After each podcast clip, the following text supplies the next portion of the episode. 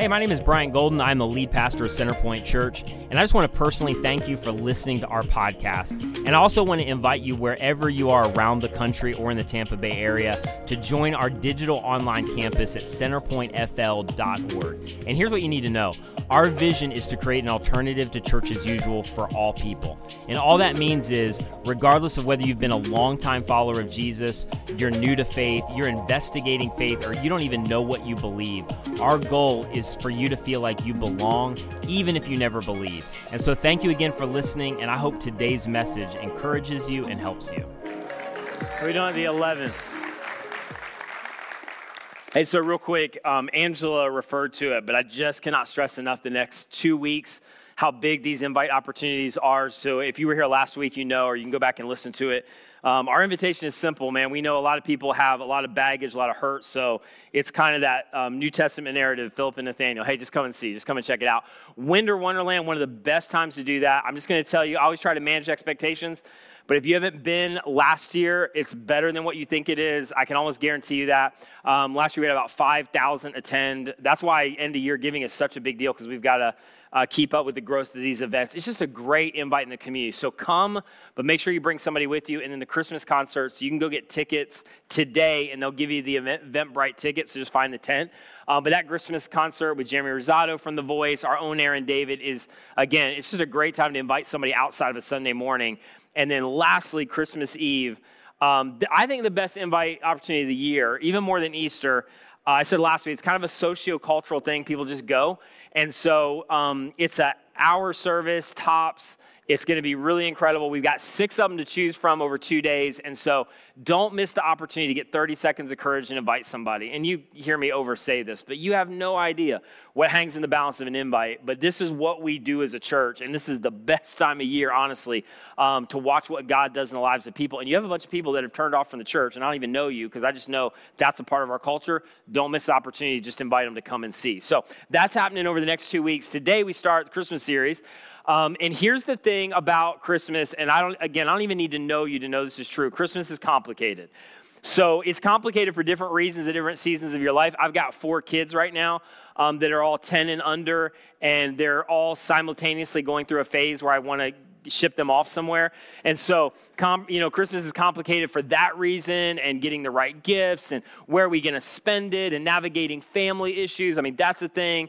Um, it's also, if you're a part of a divorce, that can be really tricky. So if you're a teenager and you're trying to figure out, like, I got to choose between stepmom and dad or whatever, um, you got to figure out where the kids are going to go on what day, it's just, it's all complicated. It's complicated if you're married and you had to go through the conversation of who's going to get what holiday.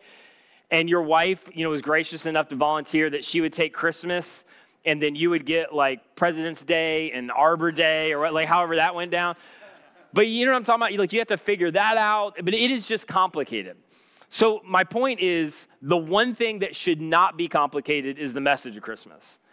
But here's where I'm going to say what some of you have thought. And if you're thinking this, uh, listening via radio all over the state, or podcasting, or watching, or you're sitting um, in a seat right now, it just, it can just at times, let's just be honest, seem really unbelievable.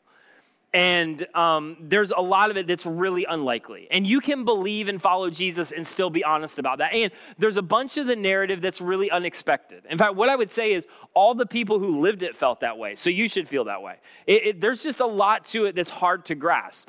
So Matthew starts his account um, of the Christmas story and narrative, and he says this This is how the birth of Jesus came about. So this is the question, real quick How did it go down? And what I want to answer for a couple minutes is kind of the unexpected layer behind the narrative, the context that most of us just kind of move on past and we don't even see. And I get it, but it ultimately lends a lot of weight to why this matters and why it's a big deal. And it may not even be for the reasons that you think. So basically, Matthew's like, here's how the whole thing went down. And you can take this or leave this, but I think it's interesting. Matthew thought he was the Messiah. He saw and knew a lot of people, interviewed a lot of people. Like, I mean, Matthew was a guy who was around it all and believed that Jesus was the Messiah. That's the conclusion he came to. Now, real quick stay with me i'm going to be fast and i swear i've got um, somewhere i'm going like this this is matters so first thing two words i just want to talk about real fast is messiah which is interesting messiah um, comes from the hebrew word um, that means Messiah. In Greek, the word is Christ. So this may be new for you, and you don't need to be embarrassed by it. Some of you thought that that was Jesus' last name, um, that it was Mary and Joseph Christ. Mr. and Mrs. Christ is not, that's not his last name. Um, that's the Greek word for this. So the Greek word Christ, the Hebrew word is Messiah. That's where all that comes from. And then the other word that we just gloss on over and don't even realize that accurately understanding this actually helps us understand the Christmas story in a huge way is the name Jesus. Um, I, I, think you know this, but I want to provide a little more context today. But it comes from a Latin word that comes from a Greek word that comes from the Hebrew word Yeshua. You tracking with me? Um, and this is not information that you want to know, but in Greek and Hebrew, there's no J.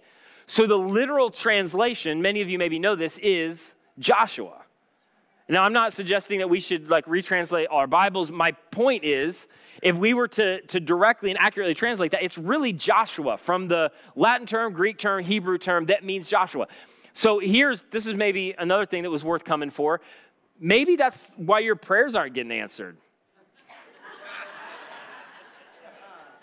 He's like, I would have, but you can't even get the name of God's son right. I'm not answering that prayer. Come back with the right name and then we'll talk, right? So maybe that's been your problem and I just connected the dots. Um, for real, like, just side note, I've grown up with this where my name is Bryant, B R Y, like Kobe Bryant, and but nobody ever gets that, and I feel like a fool when I have to enunciate it. So it's like Bryant.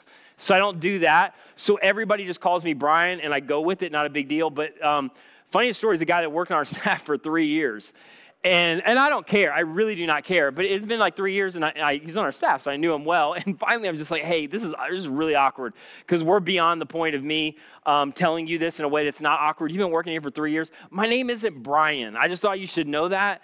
So he doesn't work here anymore. Um, it has nothing to do with that. Um, but maybe if you get God's son's name right, he would answer your prayers. But my point in all of that is this um, it's easy to miss, but understanding that Jesus is Joshua, I'll explain what I mean in a second, is a key to understanding the Christmas story.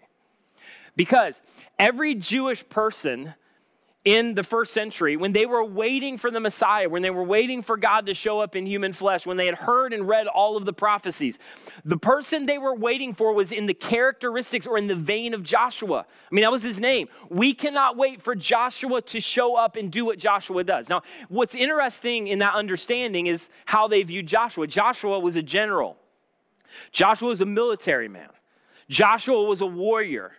And so when they read the prophecies of God coming in human flesh, Joshua touching down on planet Earth, they thought of all of the characteristics of Joshua. And it wasn't by accident.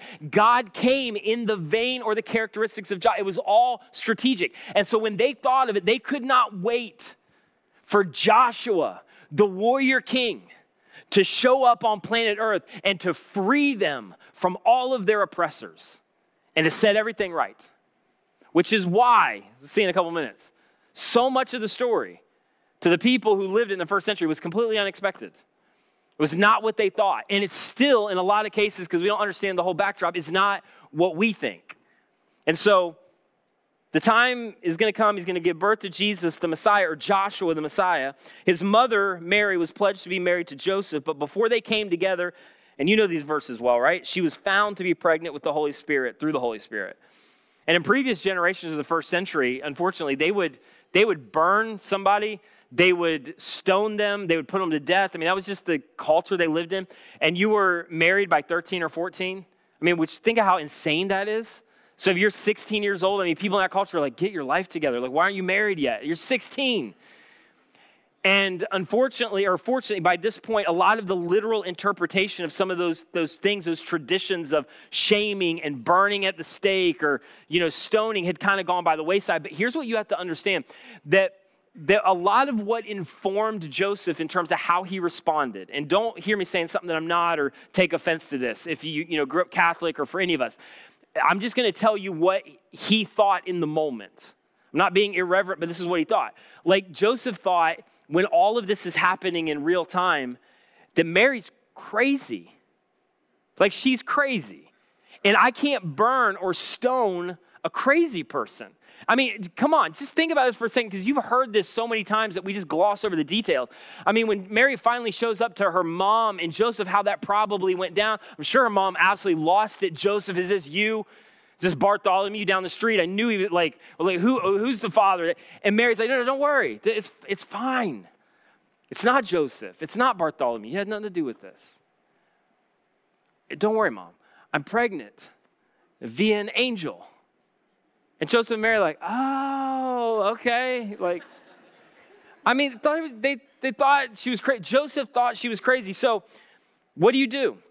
In verse 19, because Joseph, her husband, really fiance, was faithful to the law, and their law said he couldn't marry her. He needed to shame her. Fortunately, by this time, generally they weren't at least stoning. And yet, he did not, and this says so much about him, want to expose her to public disgrace. Like Joseph didn't want a TMZ style moment in the public square where everybody knows. Like he, he wanted to figure out a different way to do this, thinking she's, she's not mentally stable. I mean, that, that was his thought initially. And he had in mind to divorce her quietly, but he hadn't really decided. So, like, he knew he could go to a priest, do it on the down low, nobody, and, and just kind of annul this thing and go on with his life, but he wasn't sure how to do that. He wasn't sure if he should do that. And so, verse 20, after he had considered this, an angel of the Lord appeared to him in a dream and said, I love this. So, here's what happened in Joseph's dream that we love to just stick on coffee mugs and sing songs about without ever entering in the narrative. Joseph, son of David. And again, this is not literal, but in terms of like son of David, but in the line or the family lineage of David, which is what all the prophecies have pointed toward. Joseph, son of David, and unless you're an angel, this is ridiculous to say. Joseph, son of David, do not be afraid to take Mary home as your wife. And Joseph is thinking, you ought to give me more information of why I shouldn't be afraid. Because A, I'm talking to an angel. B, there everybody's going to assume I'm the father and my reputation is going to be ruined in this culture. So I'm going to need a little bit more information than just your declaration that I should not be afraid. So the angel continues because what is conceived in her is from the Holy Spirit. And Joseph is like, that's not helping me. Nobody's going to believe that. Now, real quick, and then I'll get back into the narrative. This is really important if you struggle with the whole idea of virgin birth, and I get it. Um, I spend a lot of my time with skeptics because I just, I love that. I love I love the fact that our, whether you believe this or not, our faith is intellectually robust, though that's not a lot of the presentations that the church has given off, but it is. And so I love talking about this stuff. And so if you're like online radio, you're in the house, and the whole virgin birth thing is just difficult, I just want to say this real quick because this is interesting. Um, nobody expected this. When Matthew quotes Isaiah in the prophecy of Isaiah in the Old Testament, 100 years before, um, the verse that you're really familiar with, that a virgin is going to give birth to a son. What's just interesting to note is the Hebrew word for that is just a young lady or an unmarried person. Like that's what that word means in Hebrew. And so the reason I bring that up is every Jewish person who had waited, who had leaned into the prophecies, none of them expected a virgin birth. It wasn't even on their radar. They weren't leaning into that. They didn't even think it was going to happen. It wasn't in their minds a central part of the story or the narrative or even the prophecy. I mean, in fact, they thought it was kind of a knockoff of Greek mythology. Like, you know, in Greek mythology, like the gods would mate with attractive humans. So Hercules' father was who? Zeus, right? And there are a bunch of others that you could talk about. So they were like, that's just a Greek mythological knockoff. Like, it doesn't make any sense. So I say all that to say this here's the point. Nobody was expecting this. And the idea that Matthew would write into the story the idea of a virgin birth, just so you know, does not help the story. It did not make it more credible, it made it less credible. It did not make it more believable, it made it less believable. No Jewish person, even if they knew the prophecies, were expecting or anticipating a virgin birth. The only reason that Matthew writes this crazy detail into the story is it happened. Otherwise, it does not help his cause. It does not help people to believe it. And then the other thing to, note is this, for I bore you to death, but Jesus' followers in the first century did not rally around the idea of a virgin birth, as important as it is to the story, and it is. But they didn't rally around the idea of a virgin birth. They rallied around the idea of a resurrection when Jesus came back from the dead. That was the epicenter of why it survived the first century. So the only reason that Matthew wrote it into the story is because it happened. In fact, it gives unbelievable credibility if you know the context and the history of why it's in there and why there's good reason for you to believe that it is true, even though it's kind of nuts. And so, I don't know if that interested anybody else than me, but there's one person that might help. Because what is conceived, in, no, I don't need your pity clap. Because what is conceived in her is from the Holy Spirit. So an angel appeared to them and said this, and I just want to tease this out a little bit for a second. This verse that you know really, really well, right? She will give birth to a son, and you are to give him the name. And this is drum roll, this is music changes. You know what comes next, but I just want to stop you for just a second because we so often miss what they were ready for, what they were looking for, what they were expecting, what they saw as Joshua the warrior king showing up on planet Earth. You are going to give him the name Yeshua, literally, Joshua. And Joseph is thinking, okay, so you're telling me I'm going to have a son, and I'm not the father, and I shouldn't worry about it. And then I'm going to name my son the name of the long awaited Joshua, the warrior king. Like you're telling me that this son that I didn't produce that I shouldn't worry about. Yeah, I'm going to give him the name of the long awaited Messiah. Joseph, you're to give him the name Jesus. Because, and Joseph's like, well, let me stop you again. Uh, I, I know what you're thinking. An angel um, has shown up at like my doorstep. You don't have to tell me because I already know because. Because for hundreds of years we've been oppressed.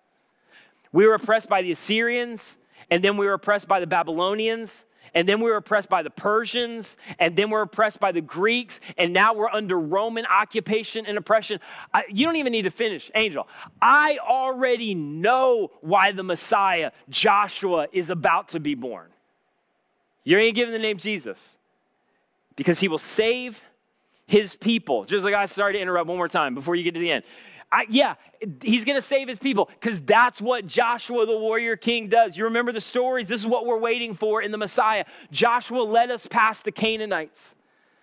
The famous story where Joshua brings all the troops into Jericho and the walls of Jericho come tumbling down. We watch Joshua, the warrior king, over and over again lead us out and over invaders, lead us into territory where we overcame occupiers and oppressors, and eventually he led us into the promised land. So it is no mistake that the now long awaited Messiah would be Joshua, who's come to do the same thing for us to overthrow our oppressors and to move us back to prominence and do what Joshua did in the Old Testament. You're going to name him Jesus because he'll save his people from there. And Joseph's like, I know it's annoying, but before you finish, yeah, from their oppressors, from their invaders, from Roman occupiers. You know, again, you don't need to finish. We've known for centuries what Joshua, Yeshua, the warrior king, has come to do. And the fact that it's my son is crazy. And then the fact that the nation of Israel is going to be returned to prominence is crazy. And the fact that God is going to overthrow and overrun and finally set up dominance, it's crazy. And if Joshua was honest, he would have been like, and I, just have to tell you, we lost hope for a while because you gave a promise to Abraham. And then we didn't hear from you for like 2,000 years. And then the nation of Israel did come to prominence, and we thought if ever there's a time where God's going to fulfill his promise that Joshua, a new Joshua, is going to come from God, this is the time. And then Israel came and went, and the nation was brought to its knees. And then another 400 years went by, and you didn't do anything for us lately. No prophecies, no answered prayers. And now, finally, you are showing up to tell me that my son is the guy. Joshua, the warrior king, come to save us from oppression. She'll give birth to a son. You're going to give him the name Jesus because he will save his people. From their sins. And Joseph's like, okay, I just angel, all due respect. That's not really a felt need. Pull all the Jewish people. Saving from our sins is not in the top 10. Like we have a lot of other needs, we have a lot of other things we want you to do, things we've been waiting for you to do. Nobody is waiting. In fact, one time I say, we have a sophisticated save you from your sin system already. Like we bring bulls and goats to the temple and we're covered, um, at least temporarily, for our sins, and we've got that whole deal worked out. So we're good with that. Like we've been doing that for a while. We don't need saving from sins. We need a bunch of other stuff. In fact, okay, this is just me messing around, but in fact, like if he had any, you know, idea of this, Joseph would have been like, I don't think you're familiar with Maslow's hierarchy of needs and what, what actually we need. Like we, we need, we need our physiological, we need food and water and warmth. And I need some more rest. We need safety and security, belonging and love. If you would have shown up with, you're going to give us more of those things, we're all, we're down with that. We need esteem. We need actualization, reaching our full potential. Like, hey, hey, angel, that's what we're waiting for. Save us from our sins, not on the list. Not even thinking about that. Haven't even contemplated the fact that that's why Joshua, the warrior king, would show up to save us from our sins. I'll tell you what we need saving from. Here's who needs saved Rome needs saved from their sins. You checked out Roman people? Jacked up. Those people are a mess. They're oppressors, they're wicked. You should go save them. And we need saved from Rome. We need a savior with a sword.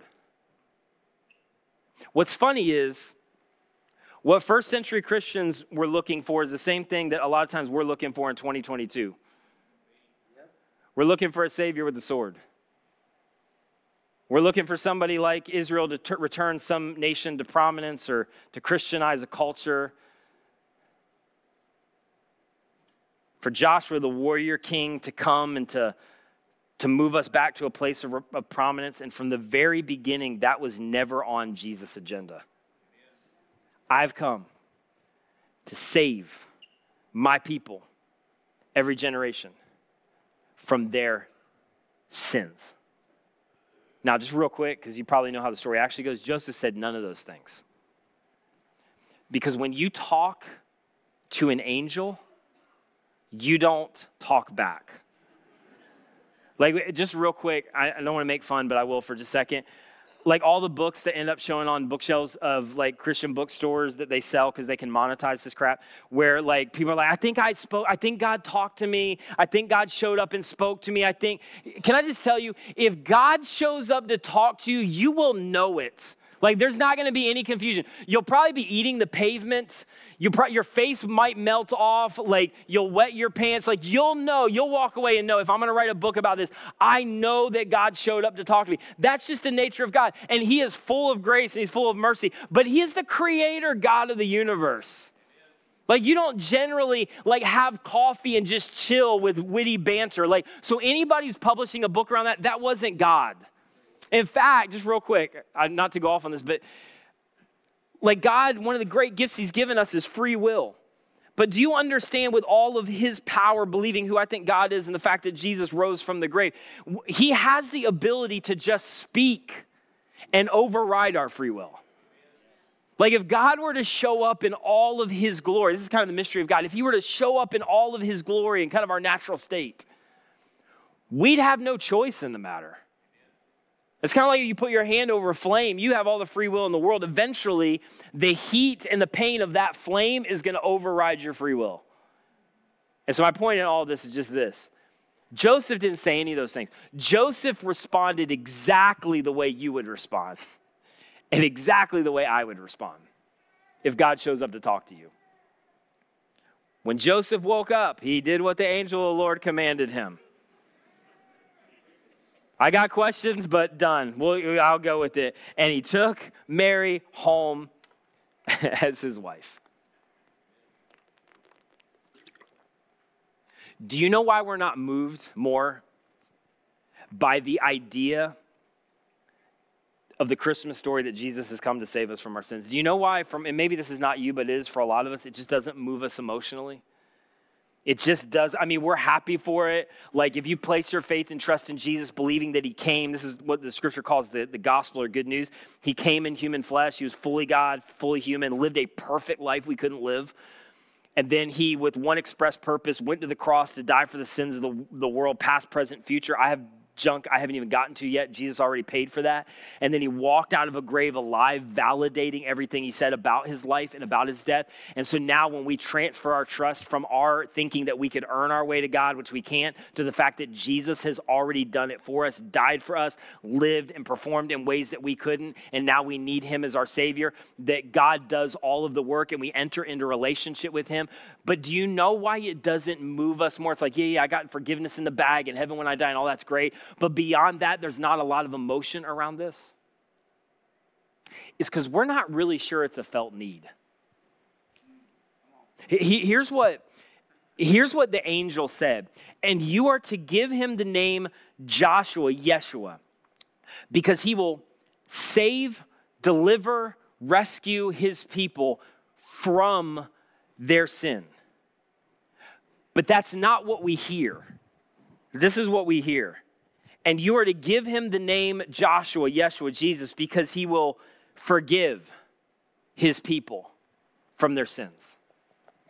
And my point is just this if you reduce Christmas or minimize Christmas to forgiveness, you have missed the primary message of Christmas if you minimize your, like you're a Christian or a follower of Jesus, if you minimize, and that's been the case for a lot of us, like that's been our whole journey. Like somebody told us this as a kid, or maybe you're one of those people that intellectually came to the place to believe it was true at like 23 or 33, but this has been the entire journey. Well, nobody's perfect, God forgives. Everybody's got dysfunction, God forgives. My life has been a mess, God forgives. Nobody's got it all together, but God forgives. All of that's true, all of that should be celebrated, all of that's amazing. That is not the primary message of the Christmas story. And if you minimize it simply to forgiveness, you actually miss the primary message of what Jesus, Joshua, Yeshua, the warrior king, came to do. Because Jesus did not just come to rec- rescue us from the penalty of sin, which is amazing. He did not come to just rescue us from the consequences of sin. And in fact, just because we live in a world of sow and reap, cause and effect, we're not delivered from the consequences of sin. But he did not show up just to remove us or to deliver us from the penalty of sin or the consequence of sin. Jesus, Yeshua, Joshua, showed up on planet Earth in the spirit of the Old Testament, Joshua, the warrior king. And he came to deliver us or to rescue us from the nation of, the captivity of, the slavery of, the I can't get past this habit of, the domination of, and the power of sin in our lives. It was not just about forgiveness for, it was about freedom from the power of sin, which is why Joshua, the warrior king, showed up on planet Earth.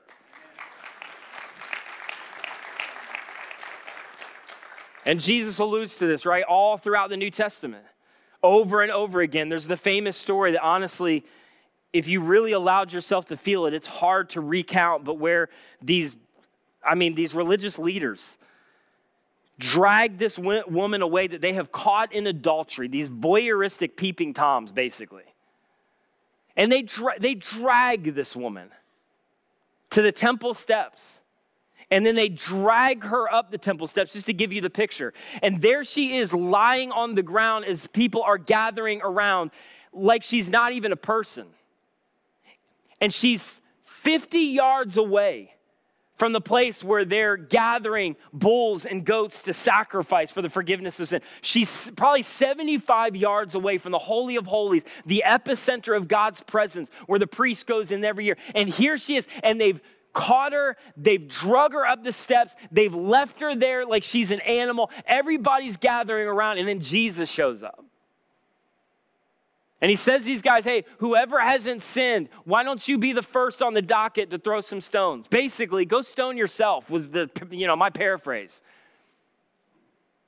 And I guarantee you, from the oldest to the youngest, they start to set their stones down and walk away.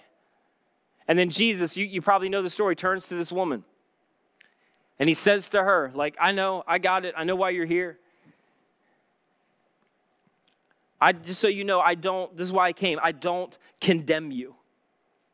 I forgive you. I cancel the debt. You don't have to carry this any longer. I'm here. I don't condemn you. But then this is the second part that never gets very much airplay. I don't condemn you. I want you to leave your life of sin. And I'm telling you that because I'm Joshua, the warrior king. And I didn't come to overthrow Rome. I didn't come to make Israel this shining example again. I didn't come to give you influence or power or to move you to some position of prominence. I came to do something better. I came to forgive you for sin, and I came to free you from the power of sin by the power of my spirit. And so I'm telling you right now in this moment no matter how multi generational it is, no matter what your mom did, no matter what people have said to you, no matter how much you are defined and identified by this, in this moment because I have all of the power. I am forgiving you and I am setting you free because I came to release you from the power of sin.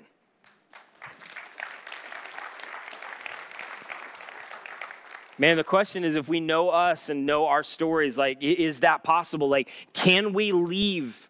Because it gets real personal, right? When you start to think about you or you start to think about other people around you, can we leave the captivity or the nation or the slavery of sin?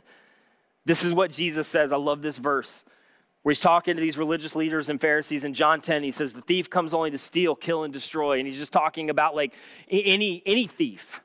This is what they do, this is who they are. They come to steal, they come to kill, they come to destroy. But I have come. And he contrasts himself that you may have life and have life to the full. That's bigger than forgiveness. And I'm grateful for forgiveness, but come on, forgiveness just puts you at zero.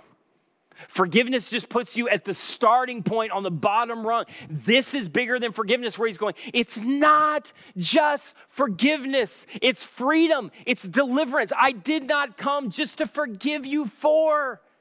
I came to deliver you from. I want to do something different with your life for the trajectory of your life, the decisions of your life, to the things that you feel internally. This isn't just about forgiveness. In fact, if this was just forgiveness, as amazing as that is, you would look forward to heaven while this life being hell. And Jesus is going to know, I'm offering you more than that. I'm inviting you into more than that. In fact, Paul comes along later and he brilliantly explains it when he says this in Romans 6, and he describes why Jesus came. And he says, Therefore, do not let, by the way, that's a command because he knows it's possible in him. Do not let sin reign, or basically, this idea of once upon a time when you were without Christ, sin was your master. Sin, if you're in Christ, is no longer your master. You have a new king. Don't keep submitting yourself to another master, another king, and slavery to sin that is no longer who you are, and in your mortal body so that you obey its evil desires. Basically, don't allow yourself to live under the authority or the mastery of sin. And again, you're like, Paul, are you sure? And Paul would go, It's the entire reason why Jesus came, and you simply minimized it to forgiveness. This is deliverance. This is freedom from. This is rescue. This isn't just about heaven when you die. And then he says, and don't offer every part of yourself to sin as an instrument of wickedness. But rather, basically, there's another option. If you're on the treadmill of multi generational dysfunction that nobody can seem to cut it off, if you're right in the cycle of decisions that you have asked forgiveness for so many times and it hasn't changed anything, if you are right in the middle of dysfunction, if you cannot get control of your emotions, if you have a carnage of bad relational decisions, whatever your thing is, if you're on the cycle of decision, forgive, decision, forgive, decision, repeat it all over again, get forgiveness, here's what he's saying you don't have to live on that anymore and instead offer every part of yourself to him as an instrument of righteousness. For sin, just don't, don't lose me. For sin shall no longer be your master. And Paul in Romans 5, 6, and 7, he personifies sin as an entity. And that the moment you place faith and trust in Christ, it's hard to explain this well, but I'll, I'll give it a shot. The moment you place your faith and trust in Christ, you become a son and daughter of God.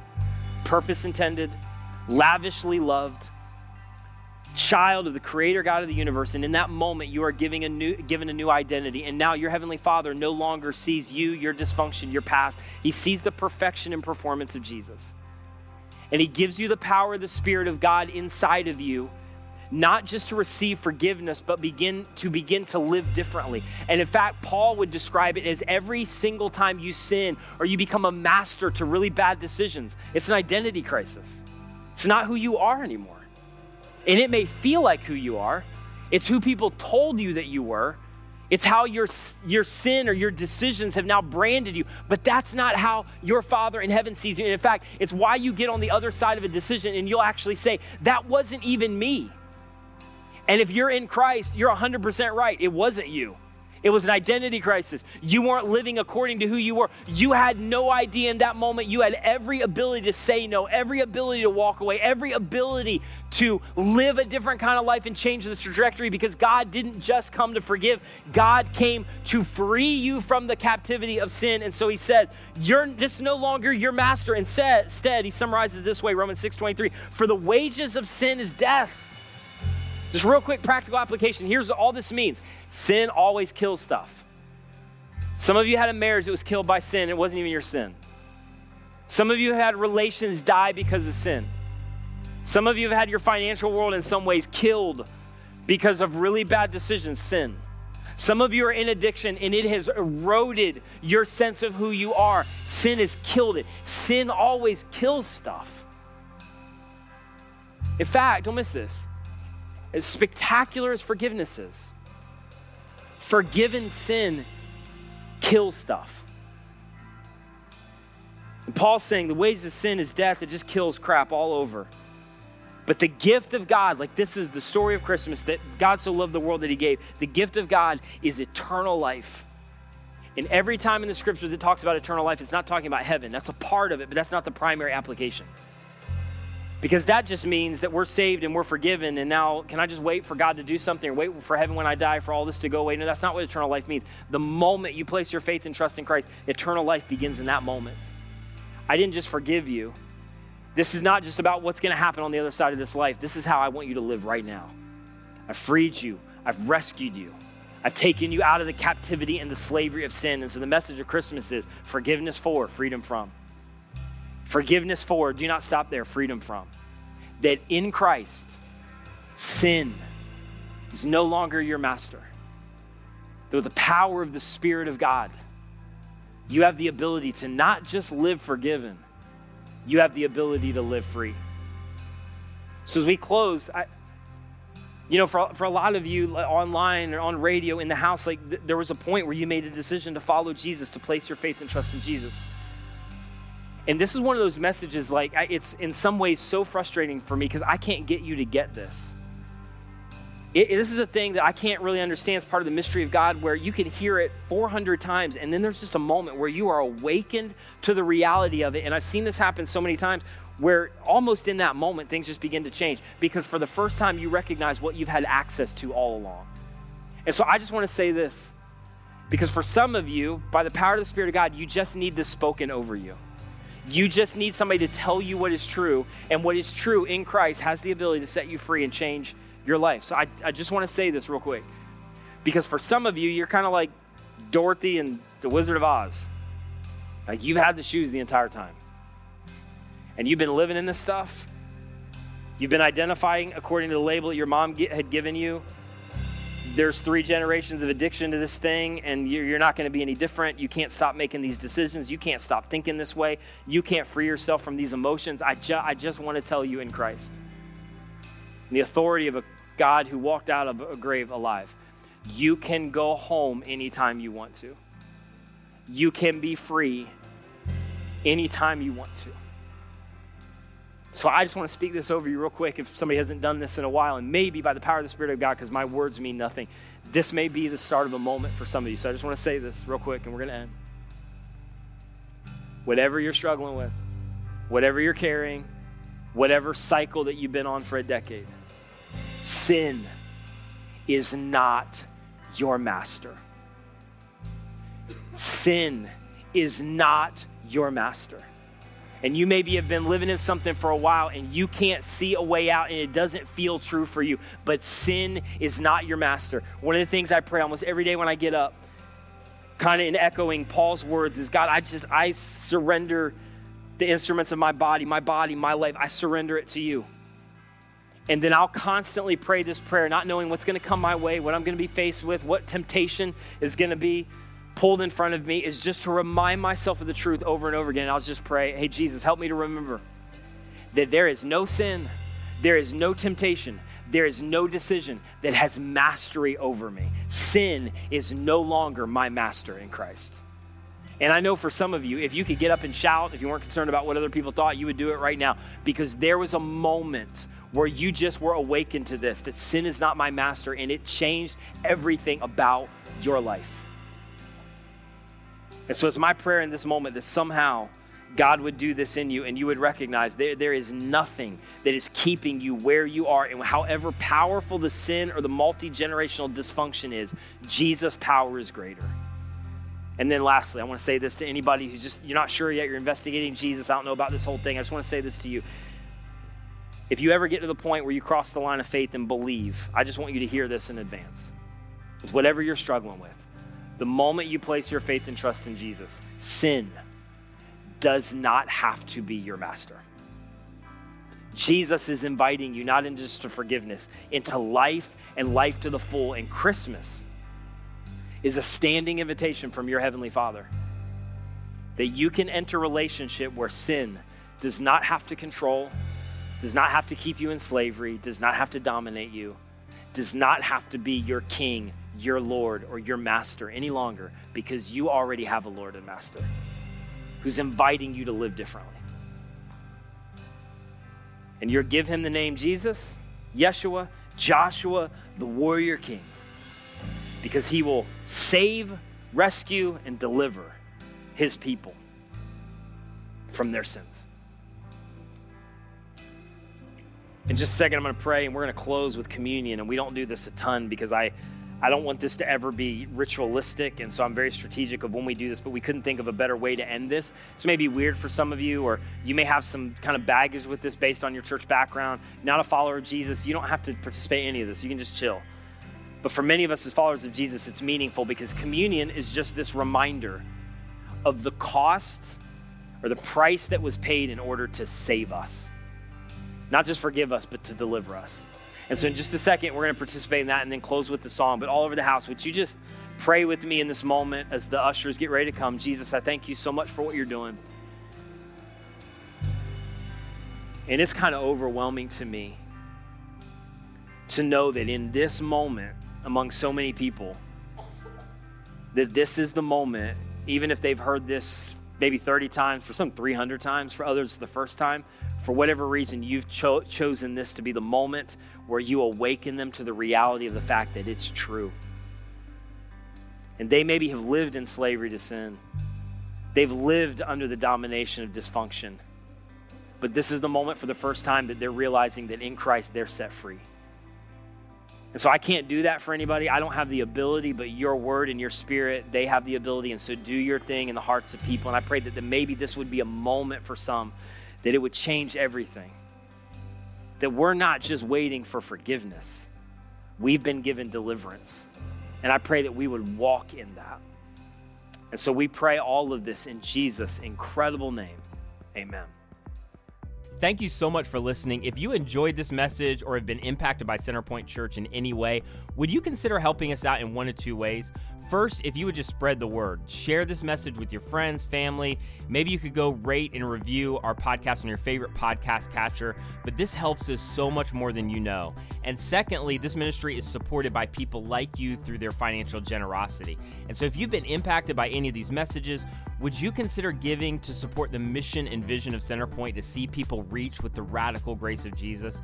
You can give today on our website at centerpointfl.org. And again, that's centerpointfl.org.